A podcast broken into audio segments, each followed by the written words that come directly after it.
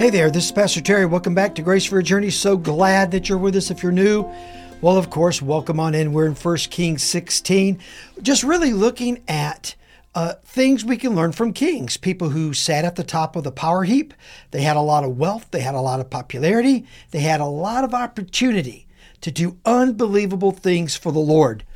And most of them failed. it's tragic, but it's true. How many times have you been given a great opportunity and maybe not taking full advantage of it. Well, these guys were proficient at that, I can assure you. And if you've been with us, you've seen it. So here we are, where Ahab takes over to reign in Israel. So let's pick up in chapter 16, verse 29. The Bible says this Now, in the 38th year of King Asa's reign in Judah, now again, there's Asa still on the throne in Judah. Why? Because the Bible says very clearly he did not follow the ways of his fathers, but he followed the way of his ultimate father, David, who honored the Lord and who did what was right in the eyes of God. Asa stayed king not because he had good genetics and could live, not necessarily because people didn't want to kill him, because he did have some skirmishes to be sure, right? But because he was productive in the eyes of God and did what was right. You don't make a difference by just sitting in a seat for a long time. Now, I know pastors, uh, I've been one now for, gosh, I've been in ministry almost 40 years. And I know a lot of pastors who pride themselves on staying in one place their entire ministry. But at the end of their ministry, you look and you wonder, so what'd you do? I mean, did how many people came into the kingdom? You know, how many great changes did you help bring about in your society, in your culture, in your community? You know, how many people grew to love God at a deeper level? It, it, longevity is one thing, and it does produce a type of stability right? And that you're not changing leadership all the time. You don't have all those relational vacuums that are developed when leaders move on, right? And people are still trying to connect. You don't have loss of vision that sometimes happen when you have leadership change. But but staying in one place a long time, yeah, it has its advantages, but you have to be effective. You have to do things that were right. Now we know about Asa. Now, we're going to talk about him more when we do the Book of Chronicles. Uh, here at Grace for Your Journey, our goal is to go through the entire Bible in podcast form like this. Be it you're getting it through YouTube or you're getting it on your particular podcast, or wherever you're receiving it, whatever platform. Our goal is to eventually get through the entire Bible. So we're going to see more about Asa when we get to the Book of Chronicles. That'll be later on.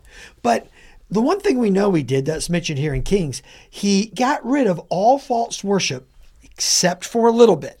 So he went a long way in reestablishing God, Jehovah God, as the true God, right, of Judah. And God honored that. So here we go. So it was the 38th year of Asa, king of Judah. Ahab, the son of Omri, began to reign over Israel. And Ahab, had, the son of Omri, reigned over Israel in Samaria 22 years, long time. And Ahab the son of Omri did evil in the sight of the Lord. Now, check this phrase more than all who were before him. So, all the kings we've looked at, the ones who built uh, uh, golden uh, calves, the one who uh, who went well into idol worship, the ones who murdered each other, uh, he did worse. now, this is not what you want said about yourself.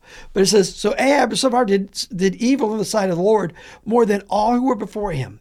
And as as if it had been a light thing for him to walk in the sins of Jeroboam, the son of Nebat, he took for his wife Jezebel, you may have heard that name, the daughter of Ethbaal, king of the Sidonians, and went and served Baal and worshiped him. Okay, so he said he walked in the sins of Jeroboam, even worse than that, as though it was a light thing as though it just didn't even matter. He sinned and was an affront to God with no conscience. I want to ask you a question Is that you? Can you sin and be evil and vile before God and not have a conscience? I mean, can you just ignore the teachings of Scripture and the tenets of the Bible and just not feel any type of conviction? Now, if that's you, I bet it's not. I bet it's not. But if it is, then you really have to check your salvation. You really have to see do you know the Lord? Because if you know the Lord, the Spirit of God lives within you. And the Spirit of God is going to testify the truth to your life. And that truth comes from God's Word. That's how that's going to happen. And if that's not occurring, then there's a breakdown somewhere. So I know what you're saying. You're saying, Terry, you suggestion, suggesting this king of Israel didn't know the Lord? I'm not suggesting that. I'm just making some observations that the text makes and just drawing some conclusions that if you can live lightly in a life of disobedience, then maybe there's no conviction in your life. I'm just observing, not pointing a finger, just observing. Now, the second thing I want you to look right here is that that uh, Nebat took for his wife Jezebel, the daughter of Ethbaal. Now, even before we got to the next line where it said they were a Baal worshiper, just a little little Bible background stuff. Whenever you see that ending on a word B A A L on a name, it means they were Baal worshipers. That's that's what it means. They were from an area, from a region where they were committed to Baal. This guy's name was Ethbaal. He was the king of the Sidonians. He was a Baal worshiper. So here's what happened. So Nebat marries Jezebel. We'll talk more about Jezebel later, uh, not today, but later on. And uh, here's what happens. So he goes and erects a, an altar to Baal in the house of Baal. So you have this big temple of Baal. That's not enough. He spends a whole lot of God's money then to erect an altar to Baal in Baal's house. Uh, he was committed either to his wife or to this false God. We don't know for sure, maybe a little bit of both. But what we know for absolute positive true is he wasn't committed to the Lord. Because there's there's nothing about erecting a temple to the Lord or an altar to the Lord or worshiping God. There's nothing about that. We know that for sure. So then it goes on and says this And Ahab made an Asheroth. Ahab did more to provoke the Lord. And Asheroth was a tall, tall, uh, like a ziggurat, like a big, a big, huge uh, pillar and and it would have had uh, uh, carvings on it, recognizing Baal and worshiping Baal. And they're big; they could be seen from miles away. They're meant to be seen from miles away. And so Ahab did more to provoke the Lord, uh, the God of Israel, to anger than all the kings of Israel who were before him. Now, in his days, Hiel of Bethel built Jericho. He laid its foundation at the cost of Ab- um, Abram, his firstborn. So here's this guy, Hiel, he lays his foundation for Jericho, and it cost him his son. I got to tell you, if it wasn't a word from God, and I mean a word from the Lord, nothing could cost me my son. I love him that much.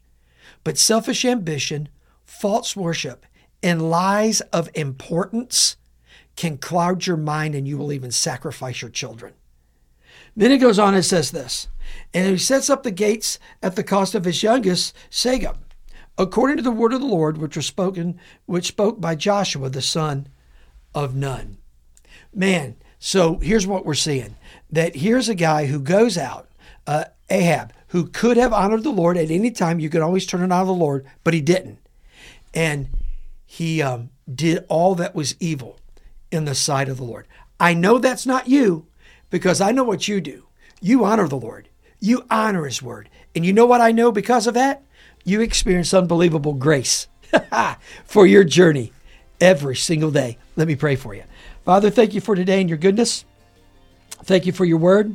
And now, Lord, I pray that we will not be like Ahab, but Asa, who honors you in all that we do. In Jesus' name, amen and amen. Well, God's blessings on you. Love you so much. Thank you for being here, and we'll see you next time.